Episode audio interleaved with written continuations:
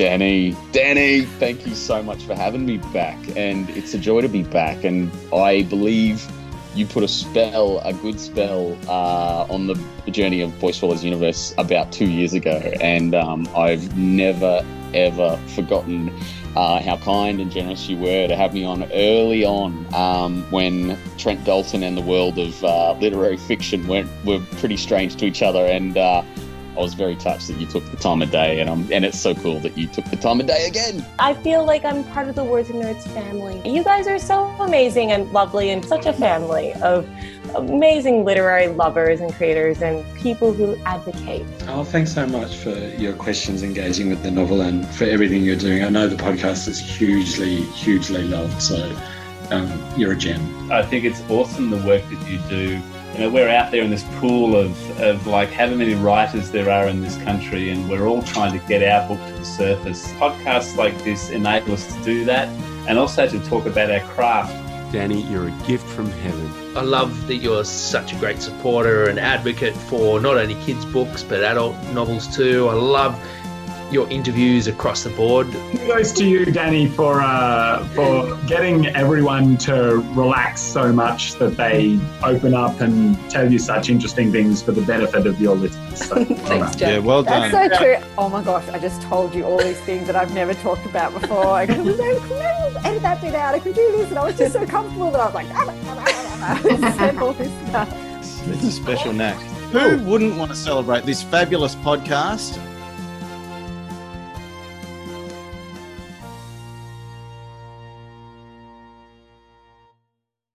Thank you for listening to the Words and Nerds and Chat About Children podcast mashup. How exciting is this? Super exciting.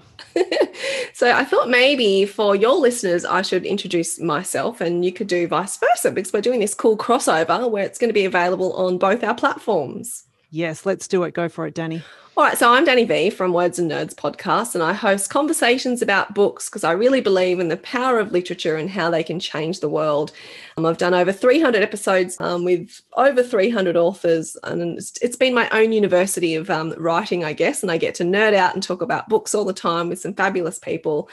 And it started with, you know, one listener, probably my mum, and 3.5 years in, we're at sort of tens of thousands of listeners. So there are lots of book lovers out there. I love it. And you know what? My mum still doesn't know what a podcast is. No offense to her. It's just I'm working on it, Danny. So I'm Sonia Beselich from the Chat About Children podcast. It's a podcast that's loved by parents, carers and professionals who work with children from birth to 12 years. And on the podcast, I chat to experts, authors, and love empowering people to grow with the children in their life. I love that. Thank you. And it's just over 2 years old now. Wow. Congratulations. It goes fast though, doesn't it? It does go fast. Time flies when you're having fun. It's when you're always busy. And that too. But there's got to be the fun element. Definitely. Absolutely. Now, can you tell listeners about your profession and how books play a part in your daily life? Yes. So I have been a speech pathologist for over 20 years. So basically that means I'm facilitating successful communication, both in oral and written form, as a means to successfully function and participate in daily life.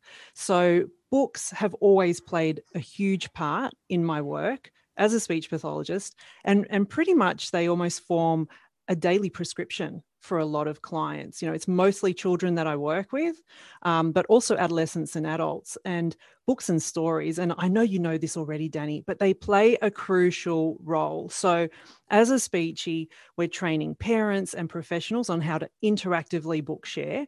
And that's to build, you know, general communication, social communication, pre-literacy and literacy skills. We also are using them to reinforce human interaction and connection. And importantly, to build a positive association with books and with reading. So we're really proactive in being preventative when it comes to, you know, that term reluctant reader. We want to prevent that at all costs. So that comes from, you know, doing a great job with the oral language skills and that positive association with books and reading. So So books, like they're just used to, yes, to train the mechanics of language, you know, how words go together and new vocabulary, but then all the other cognitive functions. So we use them to teach, you know, problem solving, sequencing thoughts, predicting, inferences. Like there's a super long list, but that prescription, it is literally a daily one. And it's not just physical books, it's also for audio books too. Yeah, no, I love that. So that kind of, that sums up how books play a part in my daily professional life. And, you know, it is quite rich and broad, but I absolutely love it. So I'd love to know, Danny, and learn more about the role that books have played for you though, you know, personally, and maybe if you think back to childhood. Tell us a little more about that. It's really interesting you asked that, because I remember even before school, you know, when my mum would take me to the shops, the end reward of a boring grocery trip would be that I was allowed to choose whatever Golden Book I wanted, because they were kept at the counter way back when. I'm showing my age here. And I remember they were like 99 cents. And so I remember being really excited, you know, and you had to wait in the line because that was the time I got to choose my Golden Book of choice. And I've still got them with the date on them, you know, from the 80s. And, you know, I've covered them and given them to my own children. Not all of them translate through time, can I say? Some, you know, may not translate into 2021. So we put those aside. But I really loved falling into stories from a really, really young age. And it started from the Golden Books being a reward for me. And then as I grew up, you know, I got into the Judy Blooms and the Babysitter's Club, and I just love literature. And then I got into the classics. And so they've always been there for me. And I think what's interesting is that I was thinking about this question before about finding yourselves in books when you're a kid. And I think I did in a way, you know, I found myself as like a teenage girl or a young girl going through the normal issues and kind of stuff. But I'm really happy now that there's such a strong element of diversity in YA and middle grade, because I think that was really missing from my life, you know, being from, you know, my mum's Australian, my dad's Dutch and Indonesian, who came from, you know, a refugee background. And I never found myself in books, you know, and people would say to me, oh, where are you from? I'm like, well, I was born in Australia. And I never understood the question, you know, until I got older. And so I kind of am a bit envious now of all the books that are so beautifully diverse. I'm very happy about it, but I wish I'd found them in childhood. So I think although I loved literature and classics, I think I was still always trying to find, like, where am I in these books? You know, where is this person? So, you know, they played a big part in my life as a child and obviously as an adult, because I think I wanted to talk about books being consoling. And someone said this to me the other day, because I've always found enjoyment and entertainment as well. But, you know, I grew up as an only child, and I don't want you to think I was a lonely person, because I wasn't, but you can imagine that when most people are fighting with their siblings or playing backyard cricket with their brother or sister, I didn't have that. And so, you know, I had a lot of friends, I had friends over, I'm very close to my parents, but there was obviously, I had more time alone than I guess most children did. And that's when I found books. And as a kid, I guess I found them entertaining and I fell into their worlds, but in retrospect, I kind of look at them as being consoling, and I do that now. And we'll talk about that later in terms of, you know, things you do for self-care, and books definitely fall into that category of being a comfort, of consoling you. And even if I'm reading like the bloodiest crime fiction, I still feel somehow consoled about reading this book. I can't explain the psychology of that, but no, it does what it does. And that, I think that's the beauty, is it's such a unique personal experience, right? And that's the beauty of books, that we all experiencing them somewhat differently. So, yeah, I love that. So significant. It is. And, you know, I spoke to Jackie French only a few weeks ago, and it's funny how you were talking about reluctant readers, etc. And I was really concerned, I guess concerned in a way, but curious about my own children and thinking, are they going to be readers? I really want them to be readers. And then I read this research saying that you should not force reading onto them. You should just have a house full of books and you should read yourself. You know, you should model reading. So I tried this sort of, you know, kind of passive way of getting them into books, but I wasn't convinced. I thought, no, this isn't going to work. Surely you need to be pushing books on them. But in my household, it really has worked. And what Jackie French said that was very interesting, the research has said that 70 books seems to be, for unknown reasons, the magic number. If you have 70 books in your house, you are more likely to have children that are readers. Isn't that interesting? That's super interesting. You're making me want to count the books in my house, but I know I have more than 70. That is for sure. I had this conversation with my daughter today. She's like, how many books do you think you have in your study? And I said, I don't know. Maybe we should count them. Maybe we should count all the books in the house. And I thought, no, that's just an old job for like a week. I don't have that kind of time. Exactly. But it does play a part because it normalizes them, you know, in the environment as part of life. Because it's something that I talk a lot about and I do seminars on is how do we prevent and respond to the reluctant reader? And that's definitely a huge part, you know, the role modeling, et cetera. But also what I call the normalizing, you know, having kids understand the function and the purpose, and just having them explore what motivates themselves. That's the biggest carrot too. But yeah, you've got to have that space. You've got to have them just on the shelf. Like not to show my age, but when I was a kid, one of the things I loved doing was pulling an Encyclopedia Britannica off the shelf and just sitting there, just fascinated by everything in there. So like, yeah. And it's so much better than Googling Wikipedia. Like it is, you know, Wikipedia is, you know, it has its place. It's very handy when you're on the road or whatever, but there was nothing like opening that big, thick book. It often had the gold edging and you'd look alphabetically up for lizards or whatever it was you were looking for. And these beautiful pictures and these facts. It was glorious. Yep, I'm with you. We know that books help us feel empathy and help us better understand the world and humanity. And, you know, in retrospect, I didn't know this as a kid, but they're always helping you understand yourself. And I often wonder with the books that I've been reading for the podcast, you know, I sort of average about 80 books a year, how I would really love to find a way to have measured my brain before and then measured my brain 3.5 years later when I sort of really started reading a lot more books than I ever had. So from your perspective and your profession and your experience, how do you think books can change our brains? Yeah, it's a really interesting question. And I think first up, slowing the brain down is one important thing to say here, because in modern day and as time has gone on, we've talked about or touched about our ages. But as time has gone on, the rate that our brains are moving at has just increased and it's just being stimulated in ways it never has been before, right?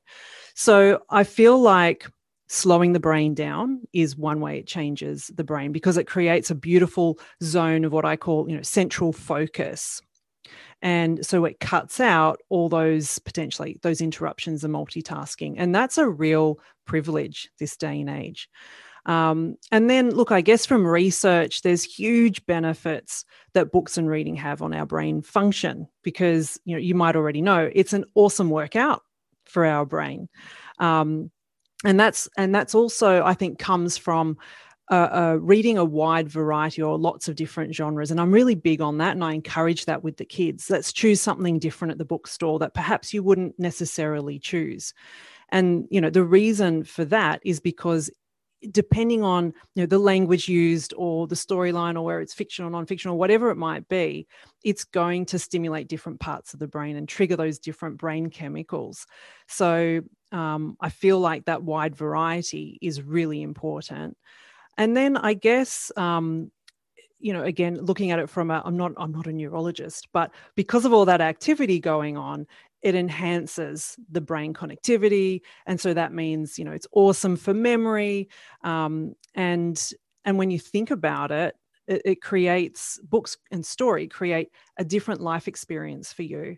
So, you know, particularly when I'm working with families, for example, where they can't access lots of experiences in real life, it happens through books and I'm facilitating it through books. So those different life experiences, they're going to basically, as you mentioned, they'll pop that person into the shoes of a character, or it could be, you know, a story that's entertaining, tantalizing, adventurous, a whole new world, like whatever it is, it's that trigger of different brain chemicals all happening at the same time. You know, the visual processing, the senses that can be stimulated in reading, like it's a totally multisensory kind of experience. So that's how I think when you've got all that going on, it's just, in summary, books change your brain for the better. Yeah, absolutely. And I love what you're saying about, you know, reading outside what you usually read and reading widely. And I think that's really important. And I have a boy and a girl, but I always, and I've never made a big deal out of it, but encourage them to read books that aren't in the perspective of their own gender, which I find bizarre that you would do that anyway, but apparently it's a thing, you know. So I always try and get them to read all different books, all different types of perspectives, and just try and really normalize that, because I think any human experience is interesting to read in. And I think what I like about genres, particularly sort of like fantasy or dystopia, is that they allow you to explore those sometimes tough themes and issues that teenagers or younger kids might go through, but they plop them in this fantasy world, so it's kind of away from reality, so they're still being able to access and find ways to problem solve or become more resilient, but it's not so confronting because it's not their world, it's a fantasy world. And I really like that about yes about books. And what I find too, Danny, and this is observing from my kids particularly, and all three who are like just absolute bookworms, the way that they're able to apply creative thinking to situations, just daily life situations, they come up with the most out there solutions and ideas to things that I know have been nurtured and fostered through all the reading that they do, you know, and they're so happy to just throw ideas out that can just be brilliant, you know, completely not possible in real terms, but I'm still going, I love it and I encourage it. So yeah, we could talk about that for a really long time, but yeah, I'm with you. Absolutely. So Danny, I would love to know a little more now about self-care, because, you know, understanding firstly, you know, how to practice it, and it's different for all of us, but it's such an important life skill. You know, from childhood, we learn or we pick up on various patterns, and children also, as we know, like we've talked about, they learn so much from books. But what do you feel are the key self-care themes that you're observing or have observed in kids' books, particularly over more recent years? Yeah, it's a really interesting question, but I think there's quite a strong theme. We talked about diversity before and specific, you know, examples of kids either, you know, being refugees or feeling like they don't belong or coming from divorced families and all that kind of stuff. But I think the greatest sort of theme that I've been seeing in particularly middle grade and young adult fiction is the acceptance of who you are. So I guess that's a broader spectrum, and then you've got all the specific ones hanging off there, you know. And I think it's really important, because I think we've all, even as adults, but particularly as kids, because, you know, school can be a very tough place and you're always trying to fit in, which sometimes means conforming or maybe doing things you didn't want to do or questioning yourself because everyone else is doing it one way and you're doing it another. And if you don't do it like everyone else, you're kind of outcasted. So it's a tricky time.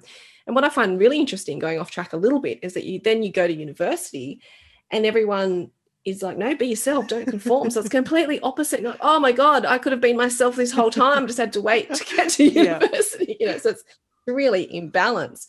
But I find that theme is really important about just being true to yourself and being who you are. And if you are your authentic, vulnerable self, you will find your people, or people will accept you for who you are. That's really hard when you're a kid, because when you're a kid, the worst thing that can happen to you at school, well, one of, is that you don't have anyone to play with.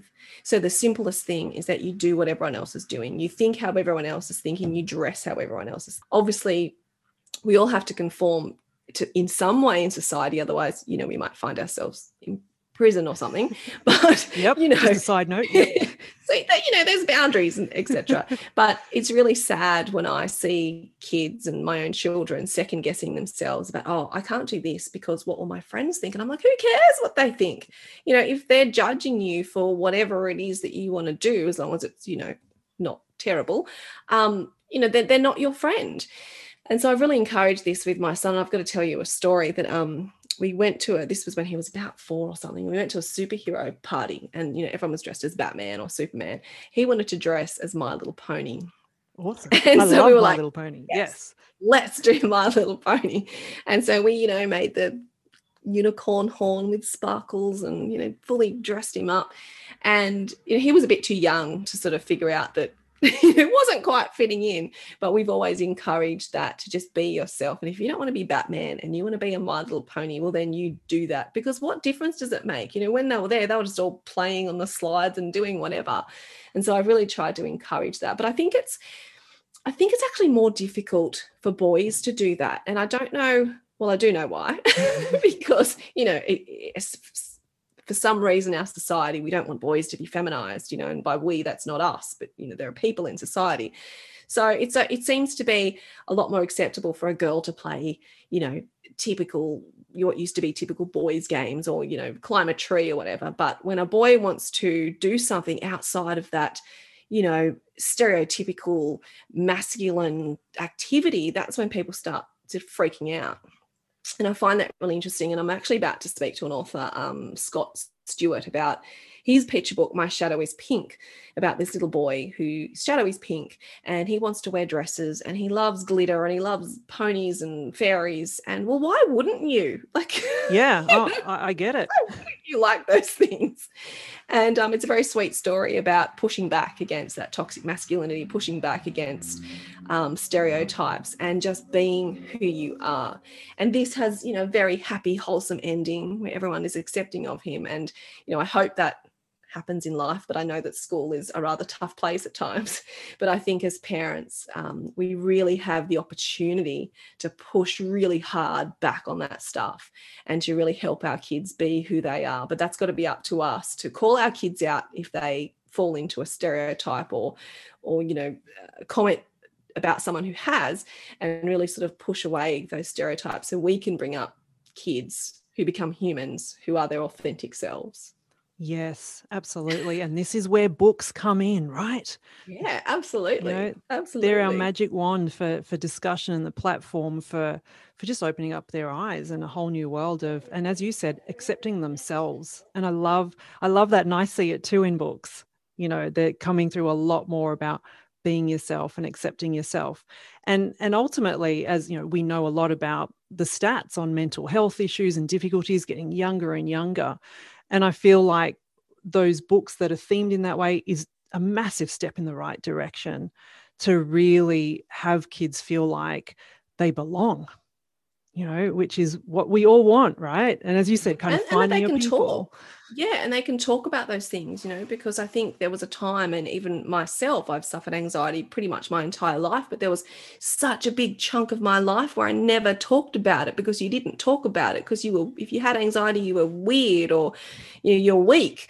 And it's only in the last very few years, I must admit, and this pains me a lot, you know, that I've been really comfortable talking about it. And so, you know, if we can change that about our young people as well. I mean, I think that's really important, because once you acknowledge it, it helps you get a little bit of a handle on it rather than it handling you, I guess.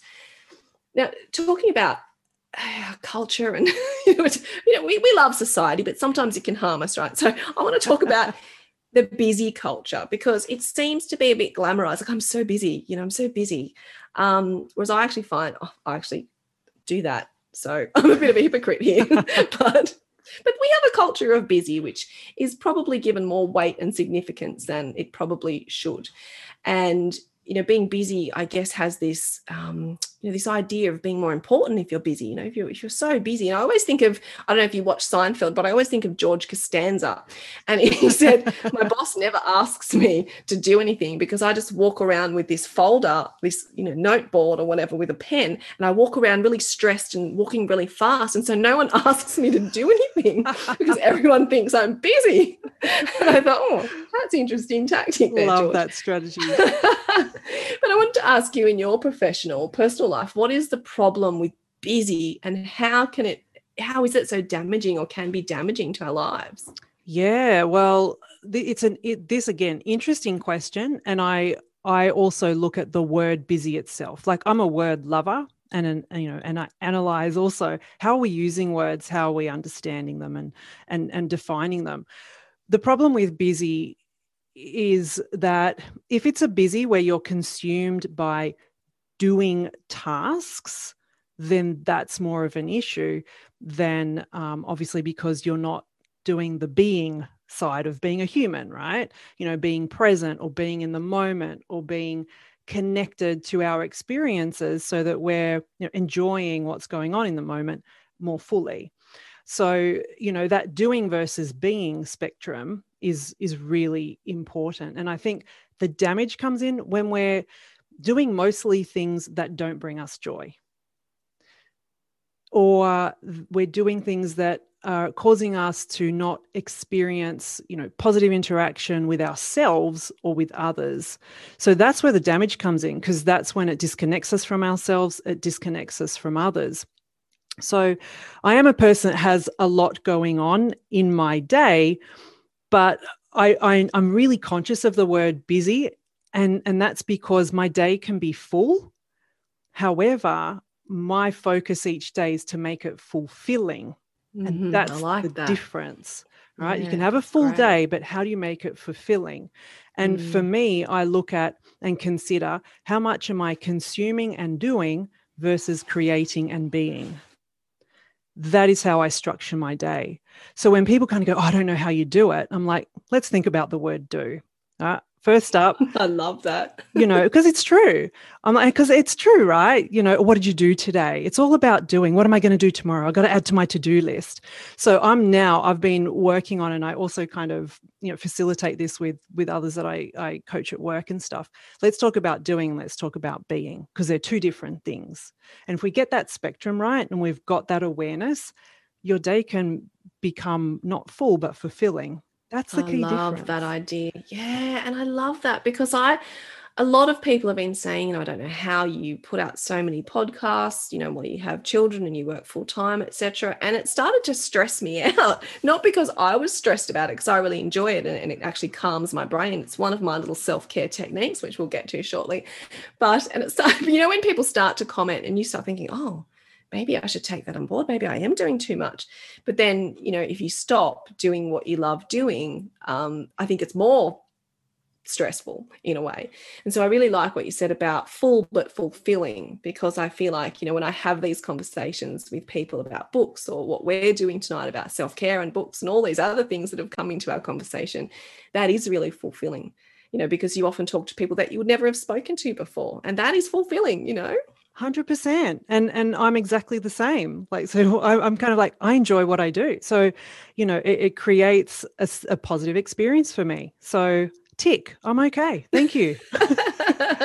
Now, just what do you think about, because it's interesting how you say about connection is really important. And I think that too, obviously, with people. But now I want to ask probably about a bit of a grey area in terms of social media. So social media, particularly, I think, in the book community, I'm not sure what sort of community you are a part of, but the book community is this wonderful, supportive, beautiful community where everyone supports each other and it's really positive.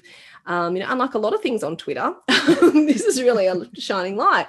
And so although you can have connectivity through social media, there's the other side of social media, isn't there, where you are sacrificing that connection for real life connection. I don't expect you to have the answer. I just thought it'd be interesting to talk about. Yeah, absolutely. But I think there's, you know, social media again, we're in control of that, you know, and I agree. I love the author community, author illustrator community, because that is congruent with my values. I love helping people, you know, I love the celebrating all the cool stuff people are doing. Like, I get excited. It excites me, right? It energizes me. Yeah. So for me, I look at social media and I go, well, I'm going to mold this so that it creates the experience I want it to create for me. So that's the first thing. So be selective with, you know, the groups you're in and all that kind of stuff so that you're always getting what you want from it. That's really important that you've got that choice.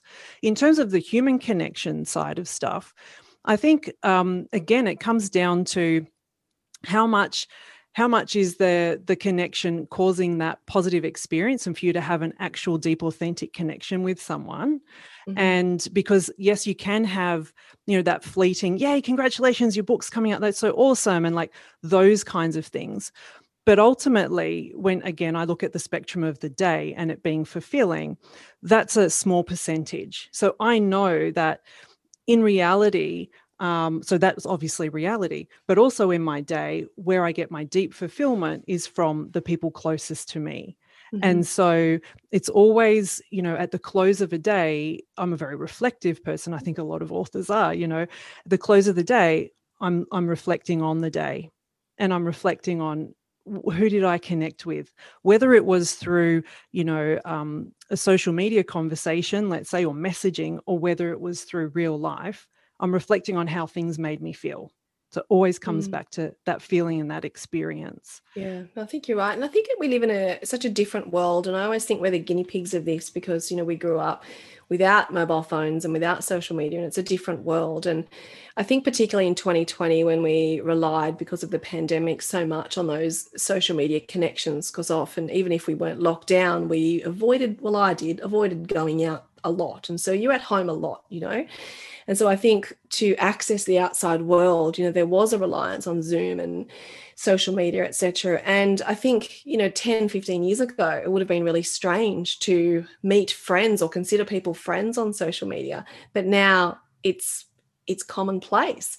And it's funny because I just came back from a trip from Melbourne, where I have spoken to these people a lot, you know, on Zoom, on podcasts, you know, on social media, etc., and having those in non-face-to-face connections, but connections nonetheless. And then we all met up, and I'd never met any of them in person before. And I was thinking two things. The first thing was, wow, I'm just going to be this huge disappointment in real life because, you know, I'm not my curated Instagram. I don't have my Zoom filter on, all that stupid stuff. And then the second thing was, is it going to be weird? You know, because you can end the meeting, you can write some notes, you can whatever, you know. But what the beauty of what happened was that it wasn't awkward at all, I think, because we had made such great authentic connections via social media and podcasts and Zoom that when we met, it was like, feels like I've already known you for a year. It makes no difference to see you in 3D sort of thing. Yeah, yeah. It was a really interesting experience that I think, you know, 10 years ago when you said, oh, I met someone on the internet, it sounded really weird. Creepy. Yep. Yeah, that's right. And now it's sort of lost all that. You still need to be careful, people. Oh, totally. Well, not recommending that you know, not be careful about this. But, you know, I think it's lost that. I think we're better at it is what I'm trying to say. I think even though we were the guinea pigs, and we are the guinea pigs of internet and social media, I think we're slowly getting more awareness and getting better at it. So that's a bit hopeful, I think. Oh, totally. And you've got to remember that there was a want from everyone to meet in person. And that's just us as social beings. Yes. I don't think anyone sat back and went, oh no, we're good to just keep Zooming and good to just keep, you know, I'm sure the suggestion of it'd be great to meet in person. Yes, you know. Yes. And it was really special, you know, meeting these people for the first time in person. It was really special to, you know, sit in next to them in a chair and share a meal. Like, it was special. It was real. I was like, oh, you are real people. Pretty much. Definitely. Look, it's an adjustment. But, yeah, that connection, it's just how we're wired. Yeah, totally. Now, Danny, there are some of us out there, you know, as we've talked about, especially teachers, artists, and we do have to work a little harder at self-care for various reasons. So I'd love to know what your top self-care tips for artists and teachers are and what works for you. Well, I'm going to speak generally, I guess, about teachers and artists, and then I'll speak very specifically about myself because that's my experience. But I think as a teacher, I mean, I read this research saying that a teacher on any given day will answer to 800 people a day or something ridiculous. I may have gotten the statistics a little bit skewed, but it was a huge amount of people, you know. So you got 30 people in a class, and if you're a high school teacher, you might have 5 classes a day, 30 times 5, and then you've got your faculty and other teachers and ringing parents and all that stuff. So I could easily see how that could happen. You know, you'd have 800 interactions a day, okay, not necessarily with different people, but interactions. And so although, you know, teaching, you're always on your feet, it's physically exhausting and all that, I think the emotional tax is underestimated. And I was in the classroom for 17 years. I'm still in education, but not in the classroom at this moment. And I think I just needed a little break from that. And it's because I think even unless you have done that and been in that profession, you can't understand that emotional tax. And so, you know, as a teacher, some of my self-care was just driving home in silence. It sounds really simple, but there's so much noise going on in any school on any given day, even if it's good noise. And when you've got, you know, 800 people or 800 interactions a day, like, that's massive. You know, you can't understand how huge that is. And so I think just allowing yourself to sort of almost just wash away all of those things at the end of the day and find that quiet space for you to sort of rebuild yourself. Because I feel like as a teacher, you're giving so many, and I felt this, if you can visualize this, I felt like you were giving away pieces of yourself every day, whether it be knowledge or emotional support or a little pat on the back or feedback or whatever. You were just giving little pieces of yourself. And I felt by the end of the day like I was this kind of see-through person. Yes. When I'd given all my pieces away, you know. Yeah. And you had to sit in quiet or do something that really nourished you back to sort of being rebuilding those pieces of you back together, so you were no longer this, you know, transparent hologram is how I visualize it. So I think that's really important, and that can be underestimated, I think, if you've never done it. I'm sure there are other professions who are exactly like that, but I'm just speaking from, you know, an experience that I've had. I think as an artist and speaking to lots of artists, I mean, we're creative people creating podcasts and, you know, you've written a book, etc. So, you know, we fall into that creative area. I think there's a lot of self-doubt that comes with being creative. And I think it's always about pushing back against that self-doubt and trying to believe in yourself. And I do think self-doubt can be good because it can push you to be better. But I also think it's a bit of a knife's edge where it can also make you not do anything at all. It can stifle you, or it can stop you from doing anything. I mean, I've been in that position before. I've spoken to so many amazing authors. I've never finished a manuscript because I've always got that, well, why bother? Because you've spoken to X person, you'll never be as good, just put your laptop down.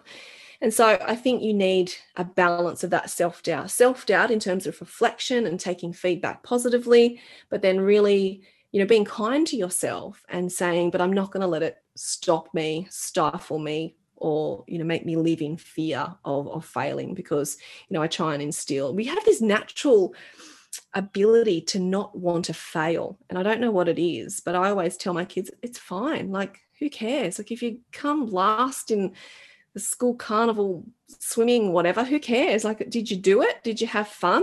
Did you get wet in the water? Like, who cares? Yeah. I always say I'm one of the Fockers parents, so, you know, 8th place, yeah, let's go out to dinner, you know. So just, who cares about failure? Because I think it's a greater failure not to do it.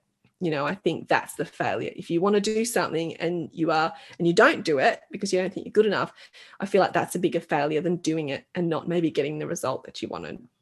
So I think I see that a lot when I speak to people, particularly writers, about, you know, one day to the next. I thought my work was okay. It's terrible. I'm the worst writer in the world. You know, yesterday I spoke to Jack Heath, who has written 35 books in 15 years, a very accomplished author.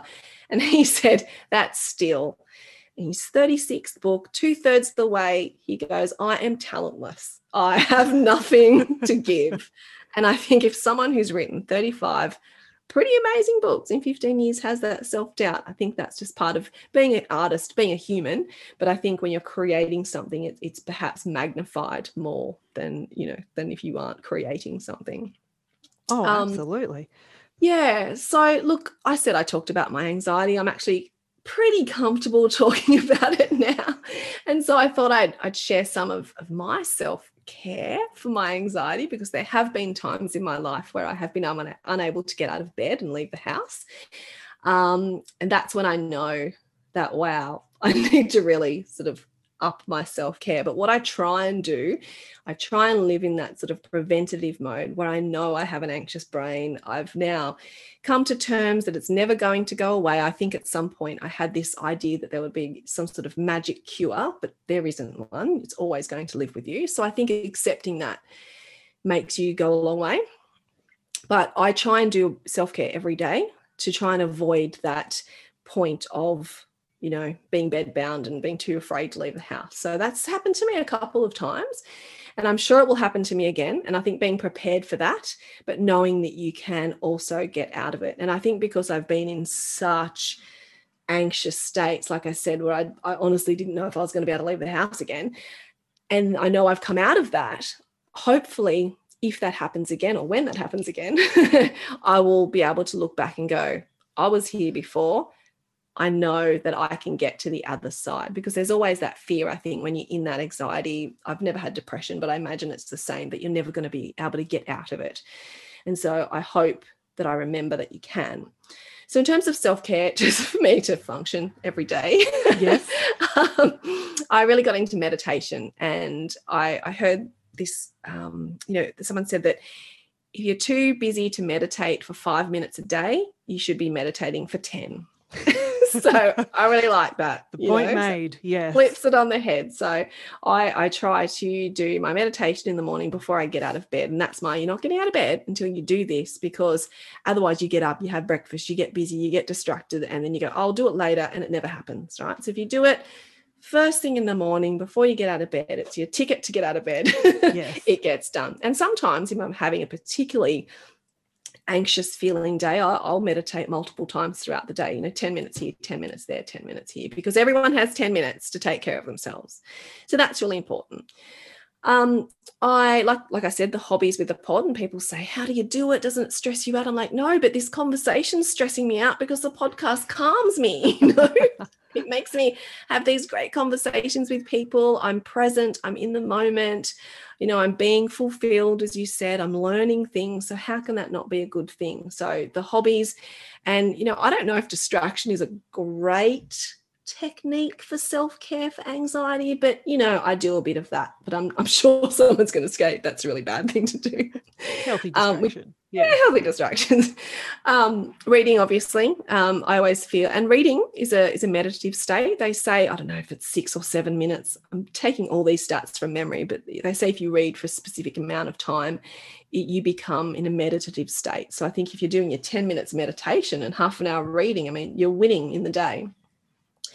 I like being indoors, I must say, but I find it really important to get out in nature and go for a walk and walk through trees and walk on dirt, and, you know, that grounding of putting your feet in the sand. Like, I find that really important, because I think some days attached to your laptop, you become really disconnected from nature. And so I really try and take the time to just go and do that, you know, bike ride with the kids, or a walk for the kids, or take your shoes off and stick them in the sand, because I find that really important for me. Socializing, that face-to-face or that connection you get from people who you care about or who have same interests, I think that's really important. And I was also speaking to someone else last night who has anxiety as well, and I said, you know, but sometimes it's also really important to push yourself out of your comfort zone. Not totally, I'm not saying go swim with crocodiles, but I'm just saying that's danger zone. Yeah, that's dangerous, right? It's going to cause lots of anxiety. But pushing yourself out of your comfort zone in a kind of controlled way, right? And I did this recently in Melbourne. Like I said, I went to Victoria and I met up with these people who I'd never met face to face before, and another author and I, we stayed overnight at this apartment on our own. And, you know, that's kind of out of your comfort zone, you know. And so, but I thought, you know, we've booked the place. My family was 6 minutes away. I knew this person very well from, you know, our interactions on the podcast, etc. And so pushing yourself out of your comfort zone without making yourself really anxious. So I think it's just continually pushing those boundaries a little bit, so you don't, you know, stay in your bed all the time, because it's tempting. And I guess, you know, when I get to those really bad states, which I have in my life, I'm totally upfront about, this is the time I need to go back to therapy and see a professional. And, you know, I'm very upfront about that, because I think some people feel there might be some shame to that, but I actually think not at all. If you need help, you go get it. If you had a broken arm, you wouldn't try and mend it yourself. You'd go to the doctor and get plaster, right? So if you're feeling something that you can't fix yourself with all these self-care things, you need to see a professional. That's what they're there for. And I know that they have helped me immensely when I've been in these really troubling places. They've been able to help me get myself out. And I still use their voice in my head when they say, you know, just do this or just do that, or whatever techniques they've given me, I still hear their voice in my head. And, you know, also, you know, I don't think there's any shame in having to take medication if you need it. And I do when I need it. And that is just a part of my life, because, you know, I have an anxious brain and anxious sort of chronic anxiety that I live with. So I think talking about it, being upfront about it, and doing everything you can to be that better person, you know. And I knew I had to do it. I had 2 little kids, and I thought, you know what, even if I want to do this for myself, I have to do this for my kids. I have to be a good role model, and I want to be a really good mum. And so I have to get out of this. So I just threw everything at it, and I still try and maintain those things. And I bought a calming blanket. And I've got to say, it is my awesome. Best friend. Oh, it really is. It really is. I go to bed, even in summer, with this heavy, heavy, hot blanket. And I just think, oh, yes. Yeah, beautiful. The weighted blankets. Yeah, that's awesome. That's awesome. I love it. Yeah, so that was the lot, but that's what I have to do to get up in the morning. So, but you've worked out what works, and it's you know, and what works one day is not going to be the same for the next day, you know. So it's that toolbox that you're talking about that you can, you know, reach into and go, I think this is what I need, or hang on, what that, you know, doctor had said years ago, that's another tool that I need to pull out today. But that toolbox, that's what's important, that you've got one, that you can reach into it. Yeah. And it's only a recent thing. Like I said, I've only been able to talk about it recently. And I feel like, you know, that's been a positive. And I hope that and any time I know that someone else is troubled by anxiety, I'm always the first to reach out and go, you know, I'm not an expert, but I know how you feel. If you want to chat about that or about nothing, about a chocolate or whatever, I'm cool, let's do that, you know. So I always think, because I know people reached out to me when I was in dark places, and I don't think people understand how much it means when someone reaches out to you and go, hey, how you doing, are you okay, you know. And I know that there are, I've seen on social media, people are very conflicted about a you okay day. You know, some people hate it and think it's just tokenistic. Some people are really into it. But I think as long as you don't just do it on that one day that you do actually, right. Which I think was the point of the day, was to continually ask people, are you okay? And not in a tokenistic way. I think it's about how you do it and how you approach it, and really say, are you okay? Honestly, seriously, vulnerably, authentically. And if you aren't, I'm here to either talk about it, or to talk about nothing, or to just sit with you in silence and have a tea, you know, and that can really help. You know, I've sat with friends in complete silence because they know they can't do anything about my anxiety, but it's still nice to share a cup of tea with someone and know that someone is there willing to sit with you in silence. You know, that is a gift.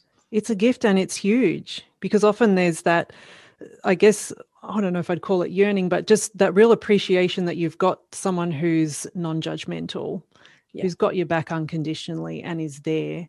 And that means the world, you know, it just means the absolute world.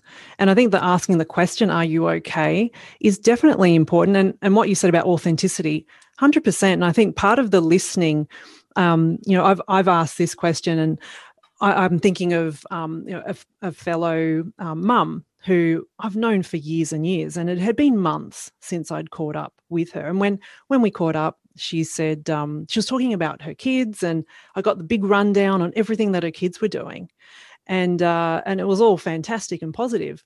So after about half an hour of that, I kind of paused and I looked at her in the eyes, and I said, and how are you going? Tell me about you. And she looked at me, Danny, like no one had asked her that. It was like this shocked silence. Her eyes just welled, and she just shook her head, tears rolling down her face, and she said, I don't know. Mm. You know, and it's kind of, I guess that highlights the importance of listening and the human connection, because we can hear words, but you've really got to listen and look at the body language, look at all the other stuff, you know, that's going on as well. Because it's all too easy to just go, oh yeah, she's fine. Oh, the kids are fine. That's all great. But that listening, that really deep, authentic listening, that's where that connection happens, doesn't it? Now, I just want to ask you before we go, what works for you in terms of self-care?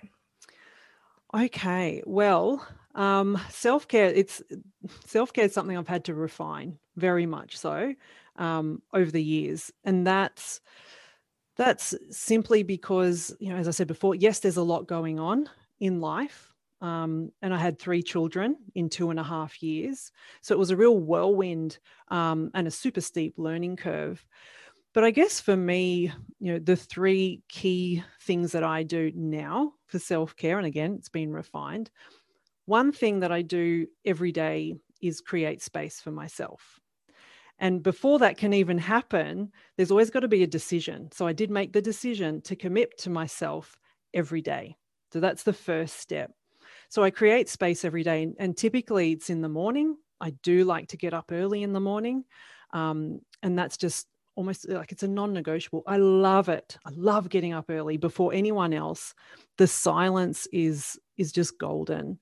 And that space, that's my time to reconnect with myself. You know, I'll have a shower, I'll moisturize, I'll light a candle, I'll spend, you know, some minutes just reflecting in gratitude.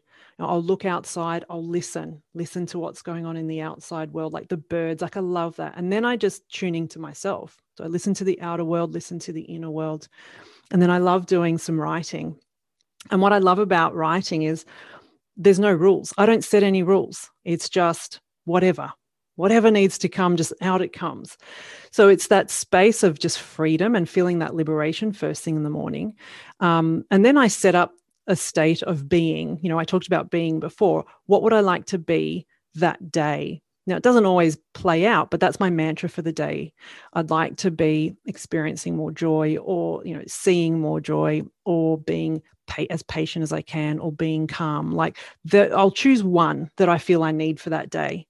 And that's the mantra I come back to. So as the day kind of flows on, I just come back to that setting that I set in the morning first thing.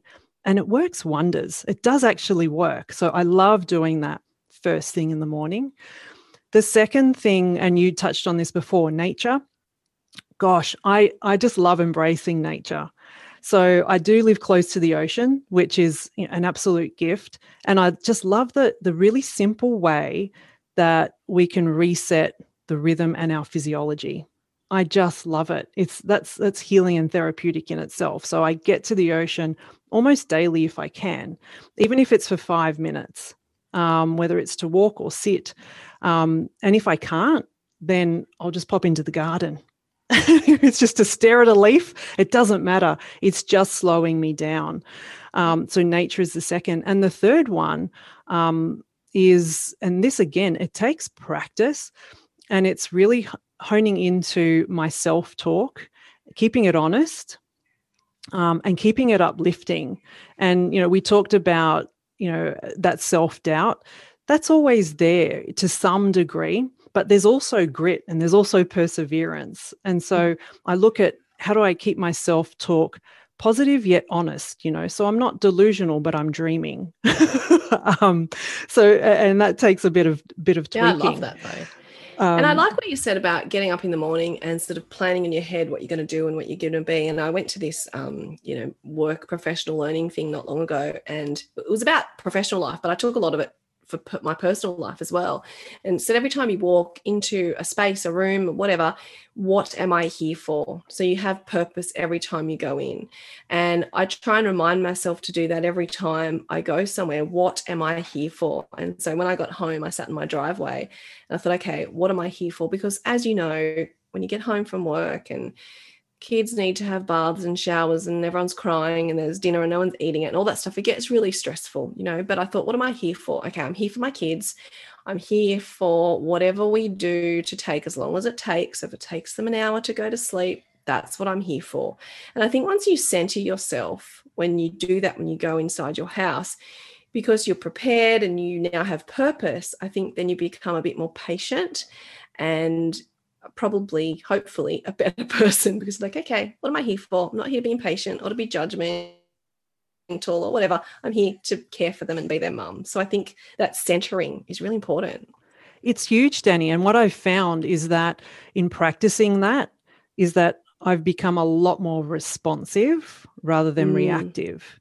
Yes. It's been a massive, massive shift. And it takes time and it takes commitment, but the benefits, absolutely. Like I can't even begin to explain it. And then I see the flow-on effect to my kids as well, because they then, you know, through osmosis in some ways, they also see it and they're experiencing it, and they then respond to each other in similar ways. It's not like this perfect fluffy household, but it has certainly become a lot more of an aware household. It's about learning, you know, it's about learning. And since I've come back from that, I haven't done it every day, but now that we're speaking about it again, I'm going to write it, put on my study wall somewhere and go, you know, this is what I've got to try and focus on, because we're all going to make mistakes every day. That's okay, as long as you learn from them and as long as you keep learning. You know, none of us are ever going to be perfect parents or people, or we're all going to make mistakes. But I think being able to forgive yourself and being better, that's what it's about.